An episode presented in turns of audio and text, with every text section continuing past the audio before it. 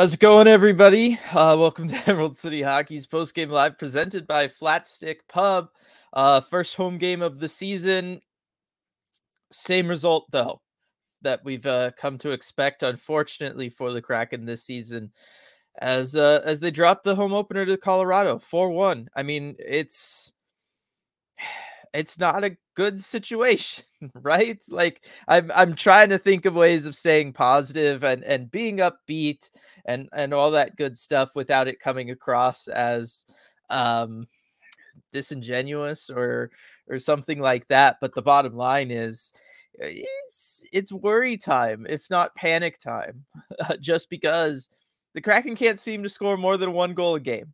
And you know, there are there are some sports where a one for you is really, really good, right? Such as golf or mini golf uh, at Flatstick Pub, right? That would be a fantastic uh, time to only have a one in the score column, right? You, you just go out there, maybe go over there post game after the game, you get your dollar off your beer, you play a couple holes, uh, try to relax over at Flatstick, and you put up only a one. And and you know what? You just hole in one, hole in one, hole in one. Awesome. That's the way it goes that's eh, hockey unfortunately is not the same as mini golf. And uh, a one is not going to cut it most games. Uh, it's it's not going to cut it really you know 90% of the time. And and i just i don't know i don't know what else to do what else to talk about because the kraken are playing well they are playing well. They had 70 shot attempts in this one. 70. They had 30 shots on goal through the first two periods. When was the last time you saw a team have 30 shots on goal through two periods? I mean, a lot of teams don't even get that in an entire game anymore. So uh, they're playing well. The first two power plays look good. The penalty kill is unbelievable right now. They're winning faceoffs. They're doing that. Possession numbers uh, tonight they were a little iffy for some of the lines, but for some of the lines, they're still really solid. They're winning the possession battles. Grubauer still looks good in net. But if you can't finish, if you can't score, you just can't win. And that's where the Kraken are at right now. And um, it's it's unfortunate because it is one of those things where when that's the thing that's costing you from winning a game, it it really just zaps the energy and the excitement out of things, doesn't it? It's it's kind of the one thing, right? It'd be one thing if they're losing these games like 5-4, they're at least still exciting games. There's moments where you feel like you're in it, but boy, being on the Discord, being on Twitter, even just taking a glance over at the comment section right now, I get why everybody kind of feels the way that they do. It it's tough. It's it's a rough situation that the Kraken are in right now when you can't finish because it does kind of create this hopeless feeling sometimes. But again, there was lots of good news. The, their passing looked better. The power play looked better at the beginning. They they had so many shots. Like at some point the dam will break. It has to.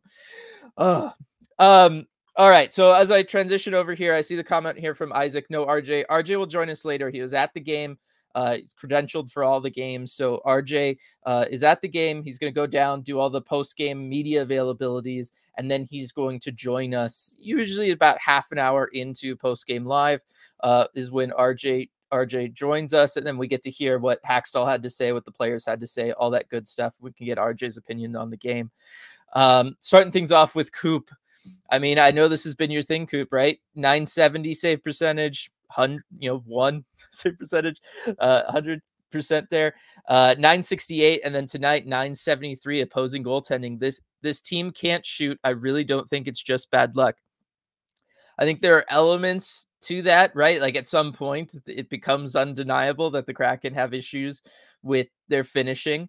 Um, but at the same time, so much, if you look at the top scorers in this league, so few of them shoot at, you know, 15 plus percent. So much of it is driven on volume shooting. You go look at Alex Ovechkin's numbers through the last 20 years uh, and it's it's a lot based on volume shooting. You look at Auston Matthews, it's volume shooting.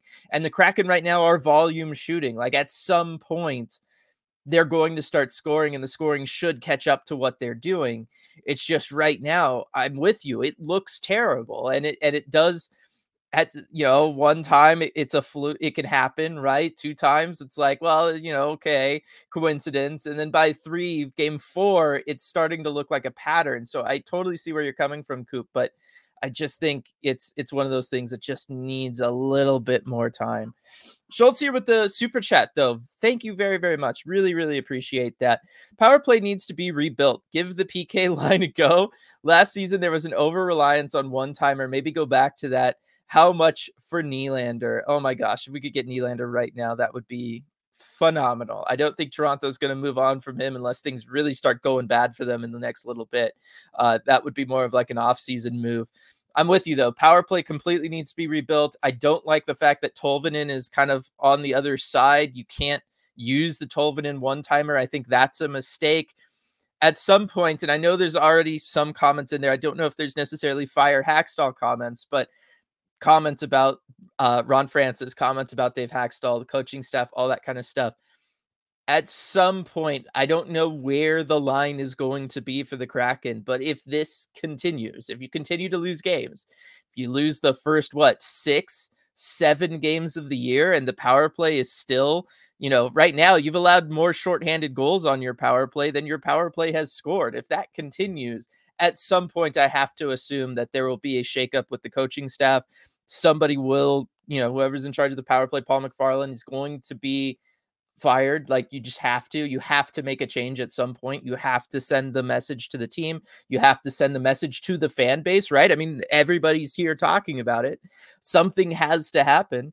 Um, but yeah, the fact that you're going an, another game 0 for 4 on the power play, it's just inexcusable, especially when you're dominating five on five. You're dominating in shots, 38 shots on goal. Like I said, 70 plus shot attempts in this one. Uh, the fact that that all goes to die on the power play is, is a really, really big problem for them. So definitely needs a change. I'm with you. Yeah. You know, like I said, get, get Tolvanen back on the other side, at least have his one timer as a threat right? Even if he's not going to score with it all the time, you'll at least have it there as a as a threat, and I think that's what we need.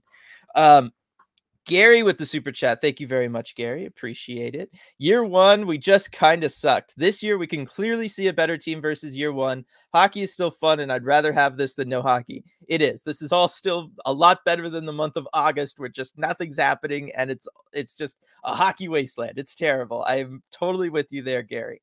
Um, and yes, it is true. This team looks light years better than they did year one. We talked about this uh, last time. I think we talked about on the deep dive yesterday, RJ and I. The fact that you know we just have goaltending, right? Like like the goaltending was historically like all time expected goals against terrible, bad from from the goaltending year one. That is definitely not the problem here. Like I said, five on five, this team is not struggling at all. They can get it done. The penalty kill looks fantastic. There are so many positives to talk about with this team. The problem is the the power play is such a heavy anchor that it's a problem, and the fact that you're just not winning games. and that and the, like I said, the fact that you're not scoring, not scoring really makes everything seem a lot worse than it is. Uh, it's just one of those problems. It's one of those byproducts, and um, it's it's just it's just an issue. Now I'm seeing stuff like like here at the bottom, beep boop with it's not the coach's fault. The team has no talent. I know there's to- uh, more comments up here about um, Ron Francis and either him needing to make a move or, or just not assembling a, a good roster. Uh, Michael, how long before Ron is calling teams about acquiring someone who actually knows how to score a goal? Um, I know that there was another one uh, from Sean here, folks. This is, at least to some extent, a GM problem. This combination of players is not a winning combination. And I see some agreement with that as well. Um, so here's the thing let's let's talk about it right? Because this is a team that last year we were lauding them for their depth and the fact that they had four lines had four lines that could contribute four lines that could score. The fact that you're rolling into the playoffs and you're just we were clearly deeper than Colorado and at times we looked deeper than Dallas. I don't know that it's fair to start jumping on Ron Francis for the roster right now. We talked about it again yesterday on the deep dive this is a roster that is constructed for the playoffs and it's constructed for playoff hockey. It's constructed around centers that are two way centers, 200 foot players, guys that are, you know, there just as much to keep the other team from doing something as they are there to do something themselves. I think that maybe we went a he Ron Francis went a little overboard on that. There's maybe a little bit too much. Uh, and that's where we get the podcast title from yesterday. Where are they too much of a playoff team? Um, I I think it's definitely possible. We saw the lineup shakeup that Ron Francis that Dave Hakstol had for us tonight, where he put Bjorkstrand up onto the second line, kicks Burakovsky down to the third line, and we actually saw some really good results from that third line. Burakovsky, Gourde, Tolvanen had some really really nice um, expected goals for numbers compared to their expected uh, goals against. The problem was the Schwartz, Wennberg, Bjorkstrand combination was bad it was really, really bad. The numbers say it was bad. The eyeball test says it looks bad. At at some point, yeah, at, at some point something needs to change. We did see more um, ice time for the gold, the Gourde Tolvanen Burakovsky line. I don't know, Wennberg and Beniers, because the Beniers line was also really bad. It was actually worse tonight from an expected goal standpoint. They they really didn't generate a lot of offense and they gave up a ton of the big chances against. At some point, yeah, Wennberg and Beniers are, are going to have to kind of pick things up and maybe just decide to focus on offense. They are good players, they're capable of it. But at some point, maybe they're going to have to fight their their normal instinct to, you know, play that 200 foot game and they're going to have to find a way to help generate some offense there. Cameron with the super chat. Thank you very much. I appreciate it, Cameron. Are we missing Spronger, Donato, or Geekie right now? I feel like we might be. Well, yes and no, right? If we had a, this phenomenal fourth line last year, it was able to contribute to the depth and the scoring that the Kraken did have. However, look at tonight the fourth line was the line to score the goal, right? Yams has that fantastic goal, really tough angle shot. I, I mean, it was a great, great goal. Tye Kartye, I think, led the way in expected goals for the Kraken. I mean, he's just a beast when it comes to that kind of stuff. Um, he looks fantastic. I mean, Bellemare with the with an unbelievable expected goals percentage of over 90%. I mean, he just drives play when he's out there. So the fourth line this year, while it looks different and it's probably not going to score as many goals, I'm with with everybody there. They're not going to score as much, most likely. They were arguably the best line that the Kraken had tonight anyway. Right? They were they were still the line out there doing things. So as much as it's easy to say, hey, look, Donato's scoring elsewhere. What about the goals that you know Geekie left, right, and took with him, or or Donato. Um, at the same time, the fourth line is really just not the problem here. It's certainly not the problem when it comes to scoring. At some point, one of those top three lines has to start contributing. They have to start scoring goals. They just do. No team is is going to win if their top three lines can't be relied on to score more than a goal a game. And and so I I know it, it's it's um it hurts seeing those guys leave and we know what the fourth line was able to do for them last year but at some point i mean it's it is on the bigger guys. It's on the guys that you're paying five six million dollars a year for to to step up and do something and right now somehow you have nine of those guys just about and none of them are doing anything uh, or at least they're not able to finish. Like i said they are doing stuff. You get 70 shots on you know 70 shot attempts you're doing something um, even espn was talking about how bad colorado looked in this game i mean they, the kraken the Kraken did that. They, we frustrated Nathan MacKinnon again, right? We dominated in the faceoff circle. There's still so many positives I can point to and say, see, look, this team is good but it's it's getting harder and harder when they only can score one goal a game and they go 0 for 4 on the power play. It seems like every night. I'm trying though. I'm trying to stay positive, everybody. um, let's see. Uh, I see some people agreeing with this comment from Alex. So let me read that one. Uh, Schwartz is a perfect third guy on a second line. Can't carry a line though, in my opinion. When he is as always, too good to be a 3C, but doesn't do enough offensively to be a true 2C on a cup contender seems like we've been talking about that a lot. Um, I I'm with you there, Alex. I think Wennberg, you know, he seems a lot better than a, a, any third line center around the league. The bottom line is though that the offense just isn't there right now at all. And so I think that, and we saw it tonight, like I mentioned earlier, we saw more of that Yanni Gourde line than we did of the Wennberg line. I think we might start seeing that more and more. I think Hakstol is going to start he's going to have to kind of go with them over Alexander Wennberg. I'm looking at the ice time though. I mean, Wennberg's still uh, second amongst forwards uh, on the team. Like, at, at, you know, I know that he's out there for the for the two PKs. Uh, I don't know how much power play time he has. I don't have that breakdown here in front of me. But second to Matty Beniers, and that's the other guy that everybody keeps bringing up, right? As as somebody who kind of needs to start producing a little bit more. So I I don't know. I think Hakstol's trying to give them time, trying to give them reps, trying to let them break through this on their own. We did see the little bit of a line shakeup tonight, right? With with the swapping of those two wingers. I, I thought it did help Berkey a little bit. He looked like a more complete player, and that Yanni Gourde line did look good. But um, we'll we'll see if Hakstol after this one, now that they have had a game at home, if if he decides to shake it up. But you know, it's hard when you when you dominate possession, you dominate everything the way the Kraken did tonight. It's hard to then say, yeah, I need to kind of blow this up, and I think we really need to figure something out. You know what I mean? It's it's such a tough and weird situation to be in to have a team playing as well as it is, but to be struggling so much. I I'm not envious of Hakstol or Ron Francis in, in how that they're supposed to, you know, figure this out and deal with it. Uh, it's just a, such a tough situation. Uh, Schultz, so much for us being home Warriors this season. I it was arguably their best game of the year, right? I, from a lot of perspectives, but yes, it, it, they didn't they didn't win it, and that was what we were hoping for. Um, uh, Crackenock, well, we're winless, but at least our face-off wins look good in the first period. They look kind of good throughout. I mean, was it the end of the second period? They were up like 70%. Certainly the first period, I think it was 70% in favor of the Kraken. I mean, that's something, you know, if we, I took screenshots, people were sending me uh, pictures from the game of the number because we just couldn't believe it.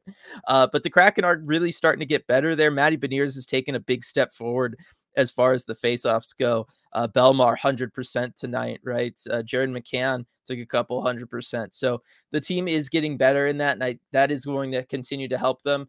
Um, I think it in part contributed to those first two power plays looking better than uh, than before, and they got some nice chances off of those. So you know, we'll, we'll get there.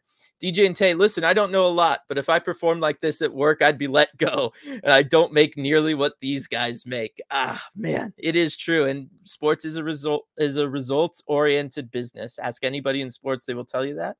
Uh, they'll also tell you that you you haven't worked in sports until you've been fired. So I guess technically I never worked in sports, but uh, but um, it's it's tough. It's tough, and uh, if this continues for another week, probably, I think they'll give it through the end of this homestand. Uh, the game against Carolina Thursday, the game against the Rangers on Saturday.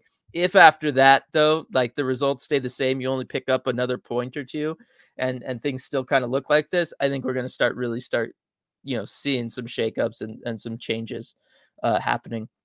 There's just no way around it. Um, Let's see here, Daniel. It really sucked. I, it did. It's just, it's just the way it is. Brian Yams has been fun to watch. He has. He's he's he's fantastic, and he's played himself. Both him and Kartye, in my opinion. I don't know how you're supposed to take them out of the lineup. I know Tanev's going to be out for a while, uh, four to six weeks with the lower body injury was what they they said uh, yesterday. Um, I just the way both of those guys are playing, I mean, they they look so good. They're probably the two best forwards on the team right now, just in the way they're playing, the effort level that they have, the way that they can win puck battles. And especially with Yamamoto, right? He's a small guy. He's able to win these puck battles against guys that are just, you know, they outweigh him by 40 pounds. They've got six or seven inches on him, and he can just go in there and use body positioning, use his smarts, use the leverage he has from being you know lower to and and all that kind of stuff, and he can come away with the puck. And then Tye Kartye is just like he has the big body and he just goes in and he bullies his way to the puck and it looks great. But just the way that they're able to control the puck in the offensive zone right now, they just look better than anybody else on this team. Um, they they can skate with it. They can drive the net. They get sh- really good shots off. They get themselves open, right? They're able to get passes from each other. They're open in the slot. They just look so good right now. And and again, that that is a credit to Ron Francis. He saw Yamamoto available after the buyout in Detroit. He went out, acquired him, brought him in. Tye Kartye, undrafted player. The Kraken found him, right? Develop him in Coachella Valley. Now he's here. That is an organizational success of the highest levels, uh, Tye Kartye. And um, it, it's something that shouldn't be forgotten. But yeah, I mean, right now, those guys are just on fire. They are just on fire. Fantastic. B, I don't understand Hakstol. Why would you willingly do an empty net power play when you've already been scored on shorthanded in this game? It's not going to help. It's one of those. That's what you're supposed to do in that situation. Um, again, the Kraken, when it comes to power plays, just doesn't make sense. You got to throw all, you know, 150 years of hockey history out the window when it comes to this power play. Because uh, yes, it does mean that you're gonna you're gonna somehow allow a goal against uh, rather than score one. Um, but I, I understand the thinking there from Hakstol. You got to get back in that game. It's a two goal game. That is an opportunity to do it five on four. You make that call, but yeah, you understand that it's a low probability of success call. Uh, Sergeant Pickle studs, Ebbs with the old man's strength, booing is still fun, top shelf yams. Uh, we talked about Yamamoto already. Booing Makar, Seattle, man, like just better than anybody else when it comes to this, right? The the ability to just start booing the moment the puck is on his stick and the moment it's gone, the boost cease. Like it's it's unreal. If you didn't know better, you think it was it was piped in and there was somebody on a button and they're releasing the button.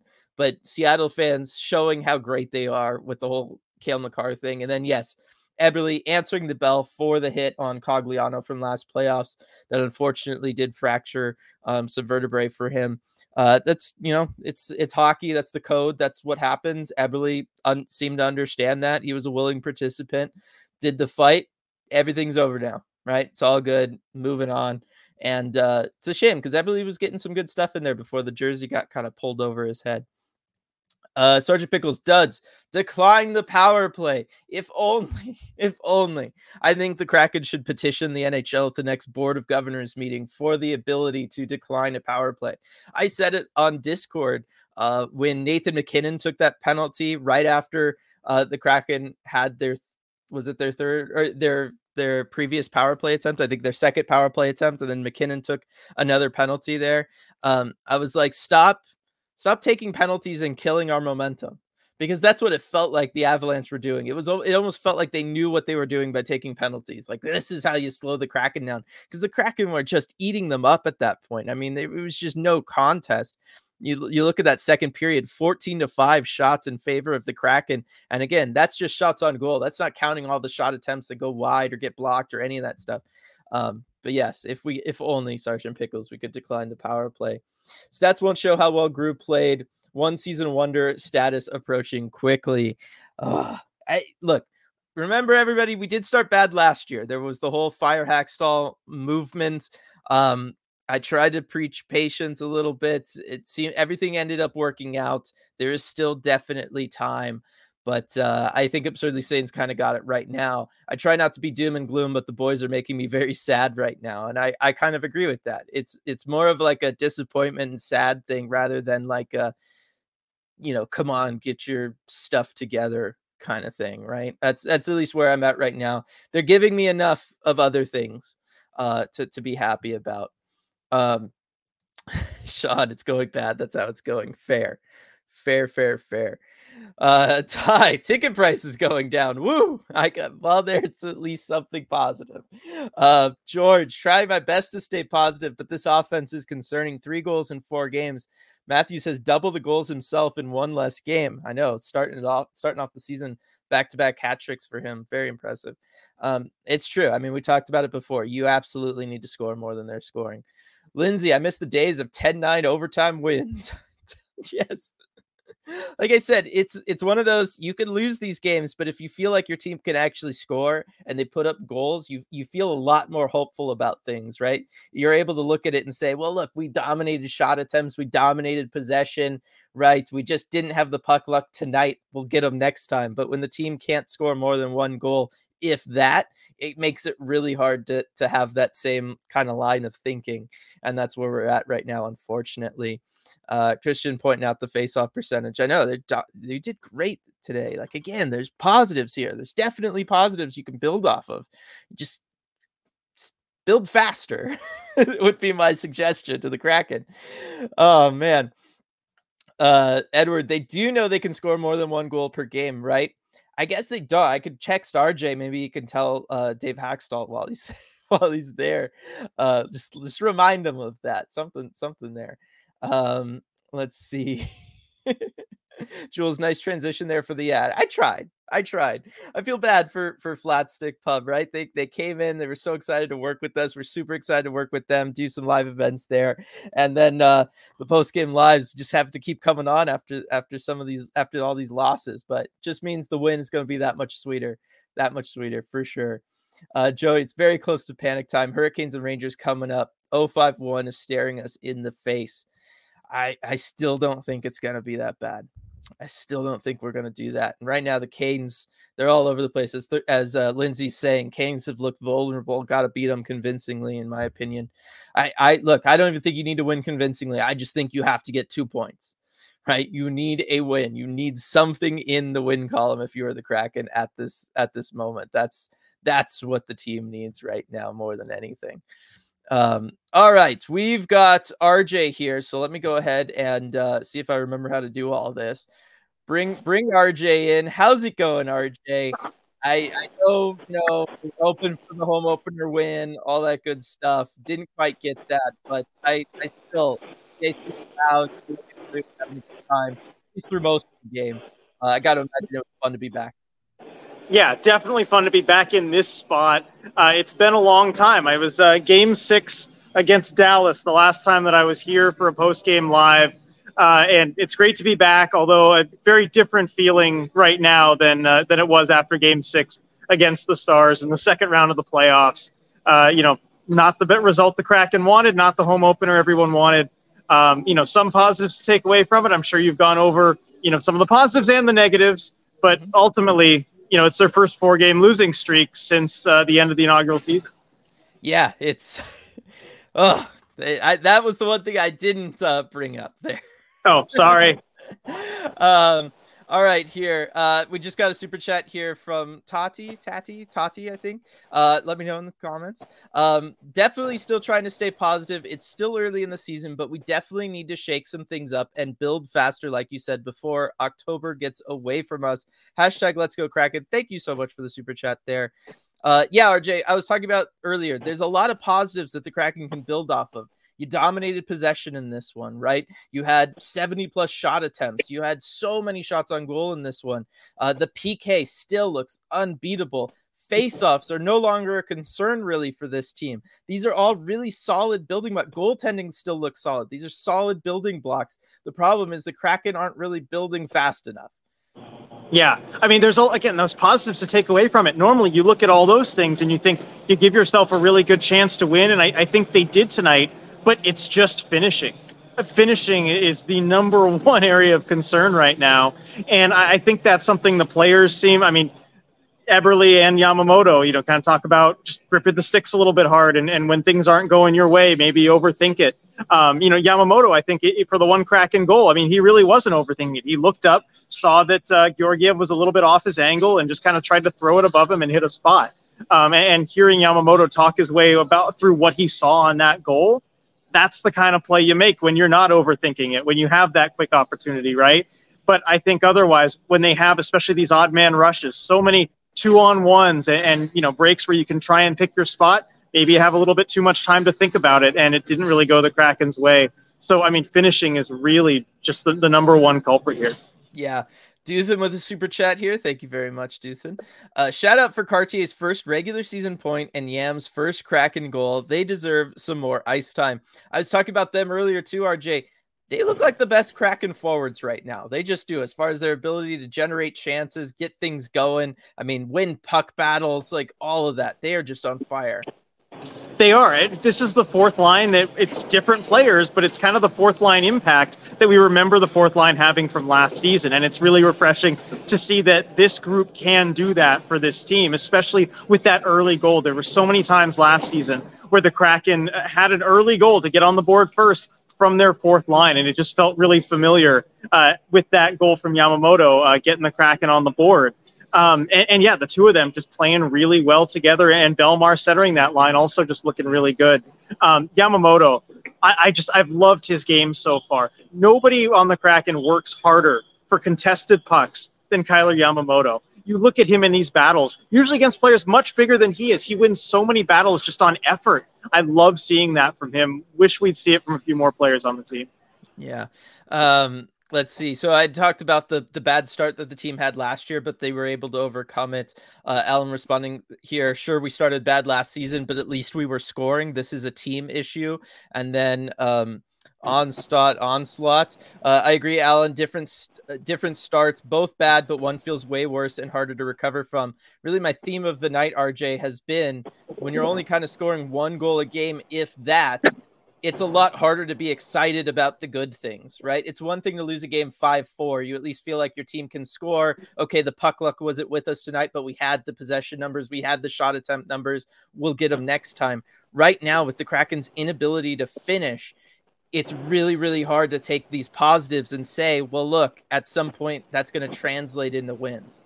You know, I, I, think that's from a fan perspective, you know, the way that you look at it, and it can be just depressing with the Kraken unable to score multiple goals in a game. But I think Dave Hakstol maybe looks at it the other way. And actually, he was asked today after the game, is the message to your team a little bit different than if you were losing these games, you know, six to five or three to four?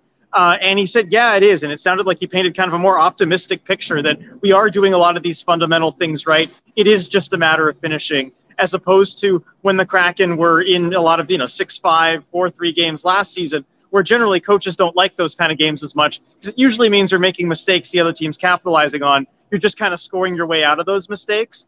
And so I think Hakstol might even prefer, if you're going to lose games, he doesn't want to lose games, but if you are, maybe losing them like this. Uh, I know no one wants to hear that. I know no one wants to hear that. But he did say, you know, he liked the team's effort tonight. He did provide some positive there. He said we just need a little bit more, but I, I think he does like a lot of what the team is doing right now. I like I like Jay. I mean, they lost four one. right? Like that is the that is the answer to that from Hakstol or any coach, right? Because a lot of coaches would say that. I don't mean to just dump on Hakstol, but it is, you know, it's one of those where one, I just want to remind everybody, sports is an entertainment business. So if you got to lose games high scoring, uh, that is actually better for everybody. Uh, but two, it, it's just it's it's so tough. It's so tough. Like it's it's the one thing where we talk about all the time in sports. One of the best things about sports is the hope of go, and especially hockey. You go into every game thinking your team can do it, and when your team just can't like score, RJ, it's that that that takes the hope away. Ah. kind of saw the effect on the crowd tonight as well. I mean, they were they were hyped up, they were ready to go, great sellout crowd. But at a certain point, I think you did sense in the building that they kind of had the feeling, okay, these pucks aren't going to go in for us. Yeah. Um, Nicole, remember last season where I jokingly said that when we lost more faceoffs, we won more games? We need to start losing more faceoffs again. That goes in tandem with Lindsay a little uh, earlier. Kraken made a deal with the Devil to win over 50% of faceoffs at the cost of not being able to score and losing games. It's got those vibes, RJ. It does. I mean, and Pierre Edouard Bellemare certainly not helping. Seven for seven tonight uh, in the dot. I mean, just excellent job from the Kraken on faceoffs, but yeah, I mean, you can see it's not exactly correlated with wins. No, um, Matty Beniers also really looks like he's kind of figured things out in the face-off circle as well. And that, look, that's great to see. I mean, that was one of the things he needed to take another step forward on. Uh, definitely happy to see that. James with the super chat. Thank you very much, James. If the fourth line still seems like our best, doesn't that make it even more obvious our top line forwards aren't talented enough? Beniers, Wenny, Schwartz, etc. This has been the other theme of the night, RJ, in the comment section, which has been the roster isn't good enough, or it's not talented enough, or somehow Ron needs to really shake this group up because, and I said it earlier too, when the the fourth line is your best line, right? Like at some point, your top three forward lines have to score; they have to produce if you want to win hockey games. Yeah, and I know looking at, you know, certainly looking at expected goals, we had a lot of time waiting for Hakstol tonight. So I took a look at MoneyPuck and saw the Beniers line did, did pretty poorly in that category. Uh, it, it, was a rough game for them in that one. And, um, you know, I, I, thought you did see a little bit of a jump from those middle two lines with the with Burakovsky and Bjorkstrand swapped around. Um, I know Hakstol. I asked him too what he thought of the new look with those two guys swapping lines, and he did point out uh, Bjorkstrand's play as someone that he really liked uh, bringing that energy to the Wennberg line. So he, he did like it from them. But yeah, at the end of the day, you, you need finishing. You got need guys who can kind of take over a game. There's one shift that I remember kind of in the third period with the Kraken trailing, and it was the uh, the Tolvanen, Gourde, and, and now Burakovsky line out there. And they had a really good cycle going, and they were working it along the outside but nobody was really moving to the inside. And that's one where I'd like to see maybe an Andre Burakovsky use that size, make a move, try and get to the inside when you have the puck, and create something extra there, uh, where it just seemed like they were kind of content sticking to the outside. And, and at a certain point, somebody has to take over. And yeah, I'm looking at the guys who are. I know everyone kind of has around that $5 million salary on this team, but the guys who are maybe a little higher paid were brought in to do that kind of stuff. Yeah, and it's crazy too because – Berkey was doing that when he was on the second line, and then they put yeah. him in a spot where he has somebody like a Yanni Gourde who's who can come in and back him up, right? Because that was part of the problem with Burakovsky was he would drive kind of to the center of the ice there, and then he wasn't getting support from Wennberg or from Schwartz because that's just not really where they play or how they play. And now here he is with somebody like a Yanni Gourde or an Eeli Tolvanen who could totally support that style of play, and he doesn't do it. Like it was just kind of like ah. Hopefully, though, with some more reps, if Hakstol decides to keep that unit together, they'll figure that out. They'll build that chemistry. But um, that one was an interesting one. And then, yeah, Bjorkstrand was really the only guy that stood out on that second line. Um, RJ, I mean, I, am looking at things here. It's just, it's really tough because you look at everything. Like, no matter where I look, I see the Kraken did better than Colorado even ESPN all broadcast long was talking about how this is going to be one where Colorado's just going to throw away the tape. They're not going to look at it. It's just it's really it's really weird this team not being able to score the way that they are. The other thing, RJ, give up another shorthanded goal. You have allowed more shorthanded goals than you have scored on the power play. As the power play goes over four again, was that mentioned at all to Hakstol? Was that talked about at all uh, in post game? Yes, it was, and, and of course he was asked, well, how much of a turning point is is a moment like that, and, and he did not downplay the significance of it at all. He, you know, he said that's an important. You, you can't do that.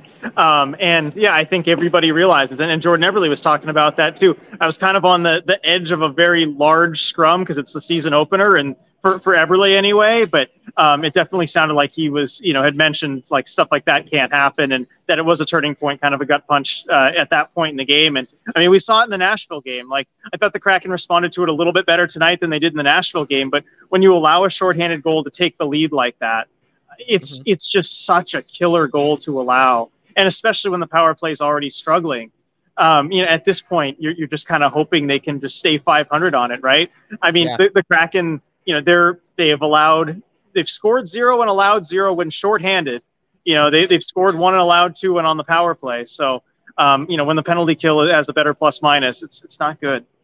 No, that's definitely not ideal for anybody. Uh, Daniel Berkey just seems a bit slow to me every play in every situation, and Sean agreeing that Berkey does look slow. I mean, do you think he's still just coming back from the injury? You think that's what that is? I think there's an element of that. Yeah, I don't think he's fully 100% himself yet, and that's to be expected. Like, I don't want to go too hard on him just because it's tough to come back from what he's coming back from.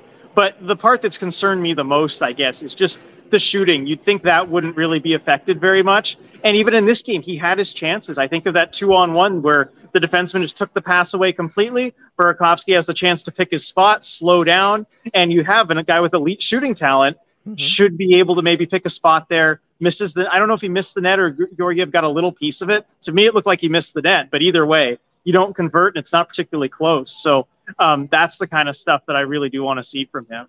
Yeah, it would it would be nice. Um, Alex playing good fundamental hockey, struggling to score goals, losing close games. That's just describing the Coyotes.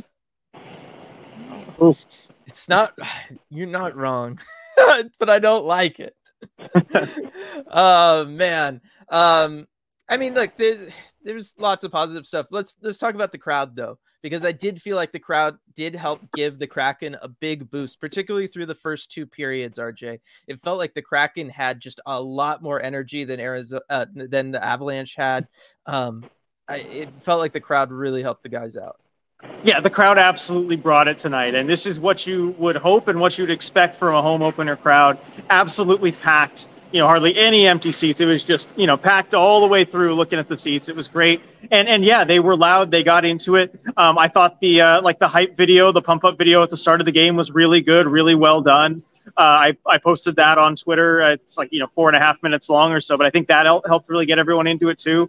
Um, I liked some of the newer you know game presentation elements and everything, and yeah, they, they did bring it from start to finish. They um they also I'm sure you noticed booed Cale Makar right off the bat and continued all the way through the game. So very committed to that one, and you could tell they were kind of in it all night.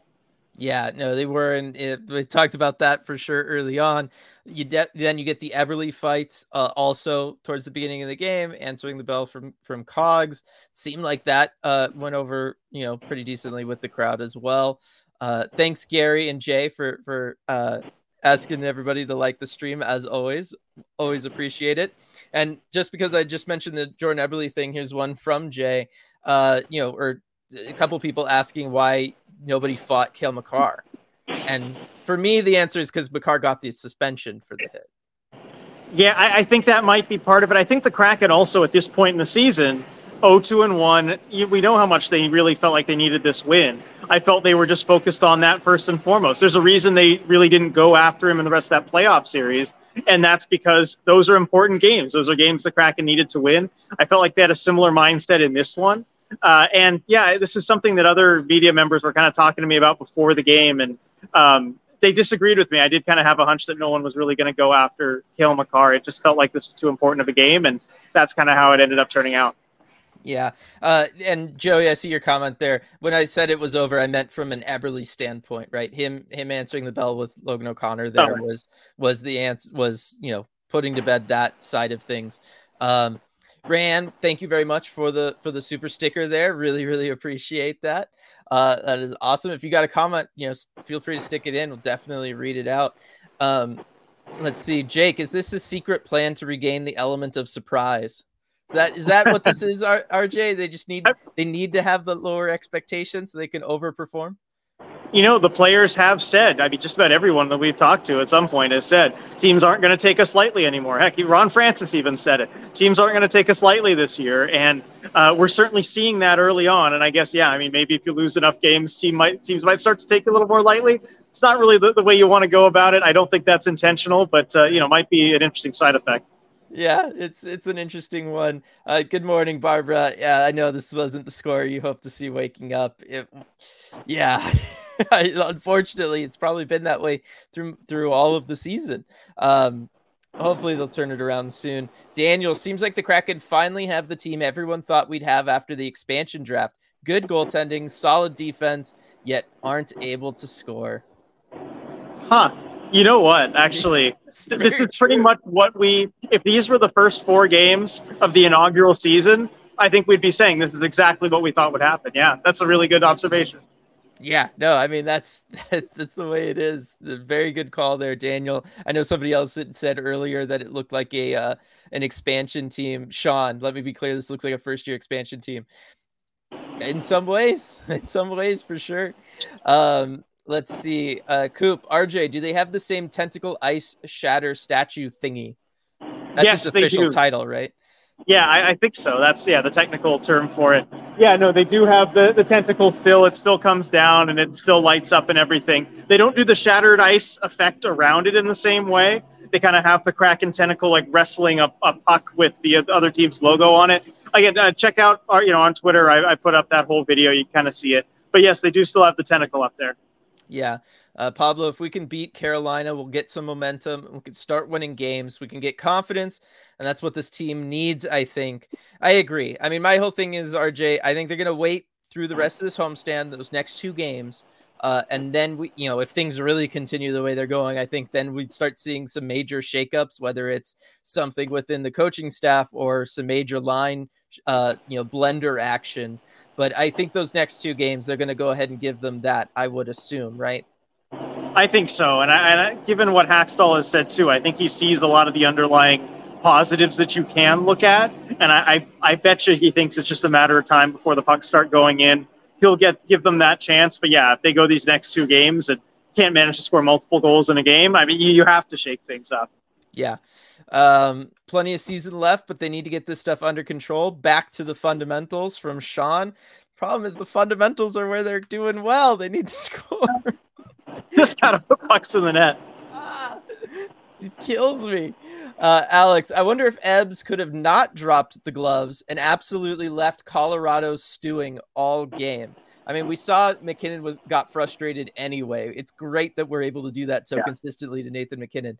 I think if you don't fight there as as Jordan Eberle, you run the risk of somebody doing something potentially dangerous later on.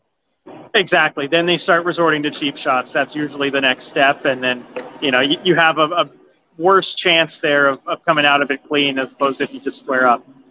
Yeah, James, I feel like I've shouted shoot about 10 times every single game so far. Maybe less this game, but I still feel like everyone is too passive. Maybe still just gelling or learning to gel. I don't know.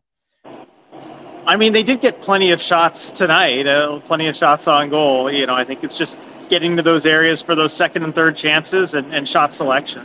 Yeah, I'm gonna save Coop. You don't need to type it out. I, I know. Uh, you know the shot attempts don't matter if you if they're all into the goalie's chest. Uh, to which I respond, "Hey, half of those go well wide of the net." Uh, I mean, the, the one for me that just proved that I, I mean that puck luck played such a big role tonight. It was might have been in the last shift of the game. I don't know if you saw it, but uh, it was that well fourth modified fourth line. It was like Kartye, Yamamoto, and McCann or something. Yeah.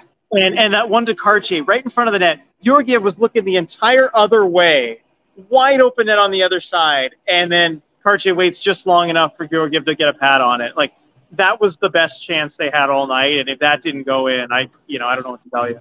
Yeah, I mean there was the other one really really early on in the game too, where Jaden Schwartz had like a year and a half. It felt like he was yeah. wide open. Oh man, that one was rough too. Um, I guess I guess it was an omen of things to come. Uh, uh, let's see. These wins are just missed opportunities. Outplayed the opponents, but McCann whiffed an an open net one timer. Berkey and Tolvanen, uh, two on one shot goes wide. Cart Carts elevates that puck net front six inches. I mean, yeah, it's true. I, there, there are missed opportunities. Um, it doesn't. It is starting to not feel like it's just bad puck luck, RJ. Yeah, I mean it's tough because if, if the Kraken are shooting at like let's say seven percent, not great, but seven percent, you know, it's a totally different conversation. But I, I think tonight I, I, was trying to lay off them as far as you know, just it being puck luck and and you know maybe your the shot selection isn't too much of a problem. Tonight it felt worse than the past games. I don't know. It felt like there were really more missed opportunities that that were down to kind of finishing talent and, and decision making. Yeah. Varen, are forward lines expected to develop chemistry faster than D pairs? I remember some of the pairs last year looking really bad for a few weeks before ultimately being fine. You want to take that one first? Yeah, I think forward lines do develop chemistry generally faster than D pairs. Um, you know, and especially with forwards too. A lot of the time when you're like say forechecking, it's really just down to F1, F2, F3. First forwarded on the puck, second forward comes and supports, third one stays a little bit further back and you see that kind of no matter what line you're on, that's generally the way you attack things. And so forwards generally have that in the back of their head already, and I think it helps make the chemistry a little easier. Um, you know, D pairs, there's a lot more to kind of sort out, and you know, chaotic coverage in the D zone and whatnot. Um, but yeah, I think that's the case. Also, forwards, a lot of the time, coaches like to look at it where they have usually two forwards that they keep together, and then they'll kind of rotate that third guy out. I think you saw that with the Bjorkstrand Burakovsky switch, mm-hmm. Where Hakstol has that Wennberg Schwartz pair he likes, and he has you know the the Tolvanen Gourde pair that he likes, and then just switching out those wingers, having the existing chemistry between those two guys. Usually, usually it's not a wholesale change that can also help. Yeah, definitely, definitely. Uh, good night, uh, oh, just jumped on me. Good night, uh, Pablo. And then, oh, big super chat here from Elizabeth. Oh. Thank you very much, uh, Elizabeth. Maybe I'm wrong, but I think we've improved game to game, and I think we'll figure it out. This is tough, though. Glad we can all commiserate together. Yes, I mean it, it is great that we have the community that we're able to to do this together. It always does feel like we end up, you know, leaving a lot better than we come in from a from an emotion standpoint. Um, but yeah, I did feel like like again, RJ, we talked about it. There were so many positives that you could take away from this game if you ignore the score. Yeah, I mean there really are a lot of the underlying stuff is good. And you know, Dylan, you and I like we don't have a problem pointing out negatives and pointing out problems. Mm-hmm. And I, I feel like you know there's not a lot that we're really pointing out. It's just finishing power play, finishing power play, finishing power play, right? Yeah. Topics wise. And usually when the Kraken have struggled in the past, it's a much wider range of problems, right? Um, I I feel like this one is just pretty narrow. You can pinpoint it. And yeah, there- as tough as it is right now, I think there are some, positive signs. Yes, definitely. Uh, but thank you one more time, Elizabeth. Really, really appreciate. Yeah, thank you, that. Elizabeth. Really appreciate that. um yeah it's it's it's it's so tough and it's but it's one where again when you get 70 shot attempts you, you like you're not going to only score one goal every time if you get 70 shot attempts. Well, Dylan, do you have an issue with the with the whole volume shooting approach that they've gone to? Because clearly they've made a choice here. Yes. To just to try and get out of the slump. We're going to volume shoot. We're going to throw lots of pucks on the net and you know hope to get some bounces. right. I talked about it earlier. I don't because look you look at uh, ovechkin auston matthews the top goal scorers in this league rj how do they do it? They're volume shooters right? Like that's how you score at some point right? You can't always hope or try to game plan for the perfect pass, the perfect play, the perfect look at the goaltender, and then assume you're going to hit it every single time you need to. I think at some point you do have to take a volume approach. Okay, yeah, I, I don't have an issue with it that much either. It's just again, it's just shot selection on like odd man rushes and stuff where you've got those chances. But overall, you're I, I think you're right.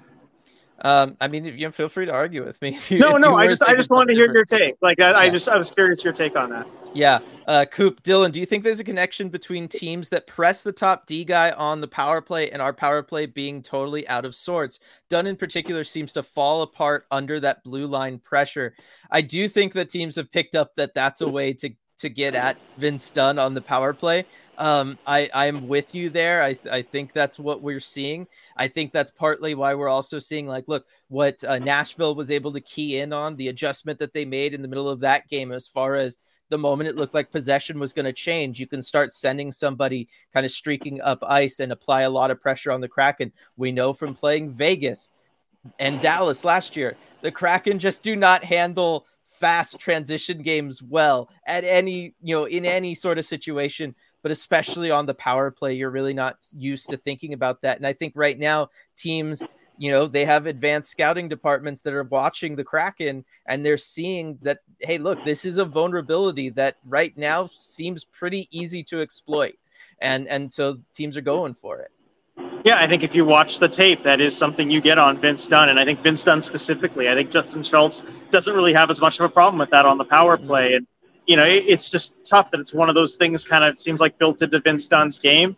Maybe second half of the season, we're not even talking about it because it's Schultz, you know, on power play one, and and Ryker Evans on power play two, and maybe you know it becomes not an issue. But for the time being, I think that is something that you have to look out for.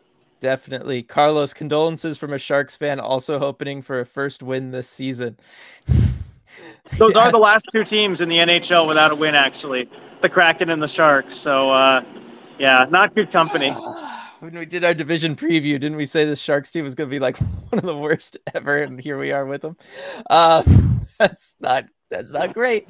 Sean with the super chat. Thank you guys for being here for us, especially on nights like this. Thank you for being here too, Sean, and, and for everybody. It doesn't work without all of you. So thank you, thank you, and thank you for the super chat.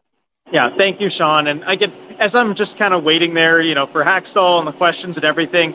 I, I I do like to go in and kind of just check and see how it's going. And I it made me so happy to see just how many people we had there. Uh, you know, on the stream, in chat, and everything. See how lively chat was. I wasn't sure really how everyone was going to react given this kind of a game. It's obviously not the score you want, but to see the community really coming together and and you know spending this time with us, I, I just love to see it. Thank you. Yes, definitely. And I mean, kind of know it makes some uh, other uh, media people a little jealous seeing every everybody in here hanging out. I, mean, I feel okay saying that. Um, Can I, you, can you see on the other side of the camera, Dylan? I, They're all just lined up looking at you know. I know they are. I know they are. Um, uh, so lots of good comments in here that I do want to get to, talking about things on the game and all that kind of stuff. But just because I have this thought, Lindsay's latest comment here: sea creatures remaining in the depths, kraken and sharks, bottom dwellers confirmed. This is this is my new thought, RJ, because that is true, right? And everything's been leaning into the depths with the kraken, right? I think we need to debut the sky kraken. We need to regress into the clouds, RJ. The Kraken needs to take to the skies, leave the depths, ascend to the top, and maybe the wins will follow. What do you think? Is everybody everybody with this? Maybe. I, I, think of... built-in sponsor opportunity there too. I think what is it? Is it Fremont Brewing that has the, the Sky Kraken beer? You can just throw that right in there too. Um, but yeah, maybe. I mean, there's there's too many bottom of the Pacific jokes to be made right now with the Sharks and Kraken where they're at in the standings. Yeah, no, I think a, a, some sort of Kraken airship would would be fine. We could we could get on. Draw it up. Start making blueprints still and get the yes. whiteboard out. Yes, definitely. Um, Harvey Crowd was frustrated by the extra passes and lack of good shot taking, and then Alex volume shooting is fine, but not generating or getting the to rebounds is a problem. This is my thing with the volume shooting, and I will say I'm in favor of the volume shooting. If you're going, I I've said this since day one. We've been doing ECHRJ. I hate shots that miss the net. Right? If you if mm-hmm. you know you can't pick a corner, just shoot for the pads, spit out a rebound, let chaos ensue. You will get dirty goals, right? You're not going to get them every time, maybe not even every game, but you will get goals by doing that. We've seen that. That is just how hockey is played. That is something I would like the Kraken to start doing more. Agreed. And and I think Hakstol agrees with us too. He said that there are too many this morning. He said there are too many pictures where you have five on the outside, just five guys all along the outside. And that's something he wants the team to improve on. And uh, you know, he notices it in the film room, like they're watching that and they can see too many times that guys aren't going to the net. Um, and and he acknowledged, you know, it's a tough place to go. And you know, you, you usually take some punishment there, but you have to do it, especially if you're going with the volume shooting approach. Yeah. Is that a car alarm in there? Somebody trying to jack one of the Zambonis down there on the ice? What's going on? It does sound like a car alarm, doesn't it? it? It is some kind of alarm, I think. I've heard it go off before. I don't know what for. It's a, yeah, they're uh moving all the seats back. Actually, they're like pushing it all back. I don't know oh, if there's okay. something going on here tomorrow, but yeah, they're just like retracting all the seats. It looks kind of cool. All right, so let's see if I can show everyone. Yeah. Oh wow, look at that. that. Yeah so right. I don't know. Maybe that's the seat retracting alarm. I don't know. Yeah, yeah. Don't get stuck back there. I, that that seems fine. OSHA approves, I'm sure. Um, Coop, we're we're never great, but I feel like we're definitely better when other teams are more packed in and our D guys free to skate and swing the puck. Again, commenting on what we were talking about earlier with Vince Dunn on the power play. Daniel, nobody's mentioned the beautiful move by Adam Larsson. How smooth was that, RJ? On a night that where awesome I know where on a night where McDavid and his whole like weird like you know coming through the neutral zone, he gets knocked down, spins around, but just comes up and plays the puck and makes it look all easy. Where that goes viral, I feel like on any you know why why did that have to happen to my boy? Right, Adam Larsson would have been the viral highlight from today. Ah, it was so smooth. It was like I mean, you know, go ahead. 60 frames per second when it actually like works and looks good. That's what that looked like. Yeah, I mean, if that shot goes in, I'm doing a whole detailed video breakdown on that play because uh, you know, on my tweet, I probably like I probably buried the lead with that because everyone was commenting on the Larsson move. I just love the breakout. Yes. Like it was a, a really quick pass to the middle. Eberle, who's under major pressure, he's got Manson bearing down on him, spins around real quick, makes a tape to tape pass, I think, to Matty Beniers to get that puck out of the zone. Just gorgeous, gorgeous breakout. And of course, Eberle just sacrificing to make the play there. And it gets everything going. And then, of course, you've got the awesome move from Adam Larsson. Just beautiful play all around. It, you know, if only that had scored. One more thing on Adam Larsson, Dylan. I'm sure you probably already mentioned it to everyone. Uh, did you know he led the Kraken in shots on goal tonight with six? I yeah, look at that. Nobody wow, else well, had more than three you know, in all honesty, I mean that's a good number for him. Yep, number six, six for six. I should tell him I I I uh, I want to start seeing that every game. Uh, uh, Sean, the first 30 minutes were really good. Definitely not a full game, but important to note that Colorado did not play very well and still won 4 1. I mean, we have noted it. It is unfortunate because that means it came at the expense of the Kraken. Um, but I, I think the Kraken even played, you know, better than 30 minutes. I, it really didn't feel like until there was about seven minutes left in this one, RJ, that they kind of finally ran out of gas. Yeah, I think actually about the seven minute mark, you're, you're just about right with that with that kind of killer goal, the third one for the Avs kind of you know broke the crack and they realized okay with how we're scoring we're we're not going to get back in this one yeah uh, lots of love for the sky kraken might need to do that. B, we need a Kraken blimp, something. Yes, we need something. Elizabeth, very Legend of Zelda. Yeah, I yeah, no, lots, lots of this. As Ricky said, it's better than a human sacrifice, which is definitely true. So we'll try to we'll try to get uh, pitch that to the team uh, when we can. We'll, we'll the, get them going on the Sky Kraken. That's our sales pitch. It's just better than a human sacrifice. like these are your options. That's it. Absurdly saying we have over 100 on a lost night. That's incredible when you remember nights when there was only a couple dozen of us in the first season. That is very true. We have come a long way. This community, so thankful to have all of you in here. I mean, it's just so fantastic. Love it, love it, love it. Yep. Um, Lindsay, hey, you know what could bring the Kraken to the surface? A hurricane. Hint, hint, wink, wink. Mm, there we Lin- go. Lindsay, you've been on fire tonight. What's, yeah, what's that's how you get a Kraken up into the sky. Yes. Okay, Jules, it sounds like our fire alarm at crypto. I think I was there for one of those, uh, covering a Kings game, joining the post game live for one of those. And then the other one where there was like the cannons going off. So, oh, yeah. that was them also retracting the seats while I was still in the section that was going to be retracted.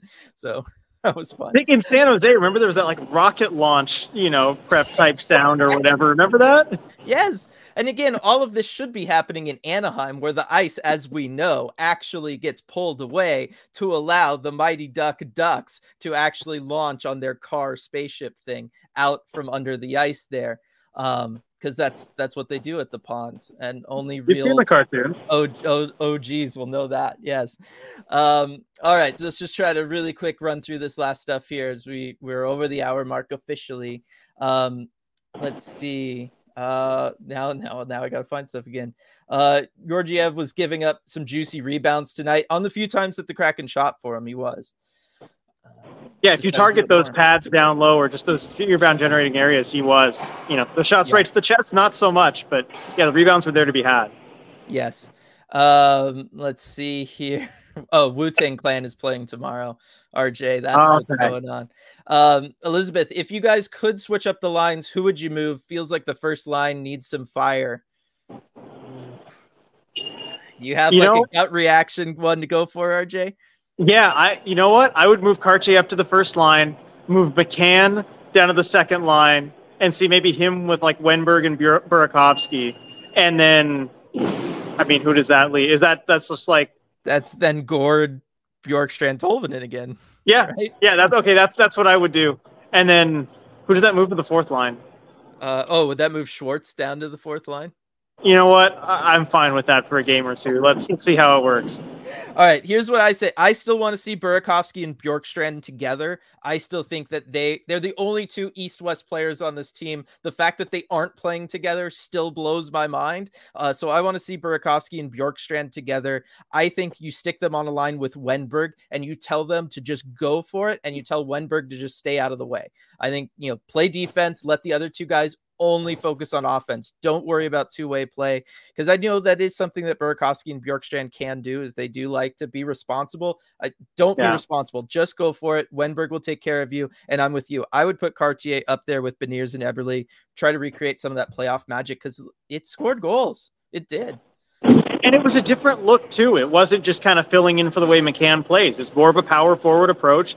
And you know, when when you struggle to score, I think you could use a little bit of that. Yeah. Um, lots to talk about the Wu Tang Clan in here now. Uh, for the children, as Carlos says, and uh, as Edward said, I've heard that they're they're nothing to f with. RJ. Uh, yeah, I have heard that as well. yeah. Um, and then some talk of Maddie only having six shots on the season. Look, he's not a volume shooter. He never has been a volume shooter. So, and he's missed the net a couple times on some two on one. So, I guess we'll cut him a little bit of a slack. yeah. um, all right, everybody. I think that's gonna do it for this one. I started us off, RJ. Oh man, my transition into the the sponsor read for Flatstick Pub, huh? uh, so fantastic on this one because it was all about you know there are some sports where you do only want to have a score of one at the end, such as mini golf and I will reiterate that. So hopefully everybody, uh, you, you head over to Flatstick. I want to start seeing now that games are back in Seattle. I want to start seeing some uh, pictures from from everybody there, and make sure to uh, tag Flatstick too. They love that kind of stuff. Yeah, they do. So, tag Flatstick, yeah. tag us. Yeah, let us know. Show us show us your scorecard. You have a good round. Show us. Yeah. Oh, we could we could start that as a thing. I think. Yeah, so. we could like on the Discord just have like a uh, yeah like a contest, see who can get the best scores on things. Yes, and again, if it's a Kraken game day and you're going to the Kraken game, you head over to that South Lake Union location, get fifty percent off those games, including mini golf beforehand. Uh, get that round in. Send us send us it. Then, you know, afterwards, you can head over there, get your dollar off beer, hop into the post game live, and brag about how great you are at mini golf. Trust me, I will be impressed as someone who is not good at mini golf. I, will, exactly. I will give you lots of props and kudos. Um, all right, everybody. Thank you so much for joining us for this one. Hopefully, we'll get a better result on Thursday against the Hurricanes. I, I think we're getting there. Hey, Toddy, right here with the super chat right at the end here. Just want to say thanks for all the good vibes in the stream despite the loss. Still love joining these post games from New Zealand this season. Well, we're very, very awesome. happy to have you in here. It's awesome. All right. Yeah, then, so much. Every, everybody, as Jake says, better days ahead. I believe that. We will see you all next time.